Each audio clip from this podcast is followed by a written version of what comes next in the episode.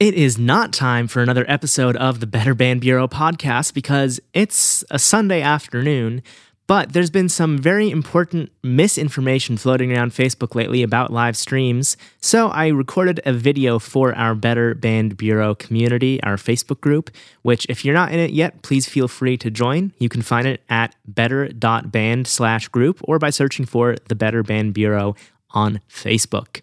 Without further ado, here is the audio from that video just to clarify that no, Facebook is not banning musicians from live streaming. Stay tuned. Hey, Better Band Bureau folks. It's been a long time since I made a video because we've been focusing on the podcast, but I had to make a video today because there's some very important information that I want to get out there. There's been a lot of misinformation floating around Facebook about videos and live streaming and how Facebook is banning live streams from bands. Everybody's freaking out about this, but it's not actually true. You see, the terms and conditions have said the same thing for at least two years, as far back as 2018. And while Facebook may be cracking down on the behavior that they're not allowing, that doesn't change things for musicians. What they're worried about is copyright because there's a certain handful of people, which probably, you know, thousands relative to Facebook's size, maybe tens of thousands, I don't know, who decided to do so called radio shows on Facebook and just sit there on Facebook Live playing songs. And that's not what Facebook Live is made to do. And of course, Facebook could face penalties for allowing that because they're not paying royalties for streaming that music, and they are on the hook for that. So that's why they are saying we're going to start disabling accounts who are doing this practice. That's what they mean by listening experience. That does not mean they're going to go out and ban a band for live streaming their own songs. Now, you might run into some issues if you're doing cover songs, because then again, you're dealing with copyright. But the main thing, the main takeaway here is that Facebook is not out to get musicians. They are worrying about themselves, which, yeah, that's a bummer, but that's what companies have to do. And in the long run, as long as they don't start misidentifying bands as people who are just DJing music, playing it from Spotify or whatever, and broadcasting on Facebook, this is not going to be an issue for bands. There will be alternatives, and I'm honestly surprised that more people haven't picked up on StageIt for live streams, which I think is a much better platform, especially since Facebook kills the audio quality of anything being broadcast.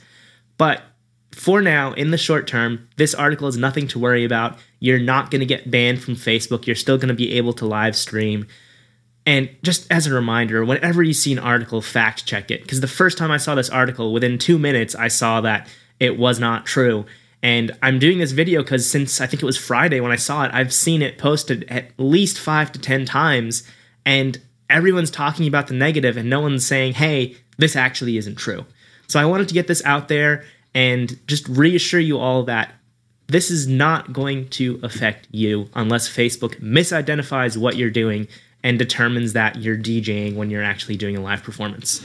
So, again, tips are just stay away from playing other people's songs, uh, don't do covers on live streams, and just get it out there and do your streams, but also don't put all your eggs in one basket.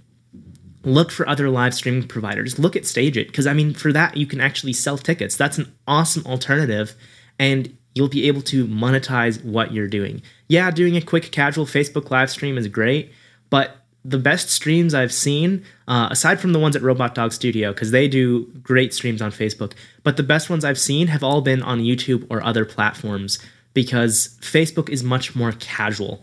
And if you want the highest fidelity and the best um, audience engagement, that's typically not going to be Facebook. You might get more listeners or viewers on Facebook, but you're not going to get the same quality of viewers on Facebook as you would on other platforms where you actually have to bring people in rather than catching people passively as they're scrolling by.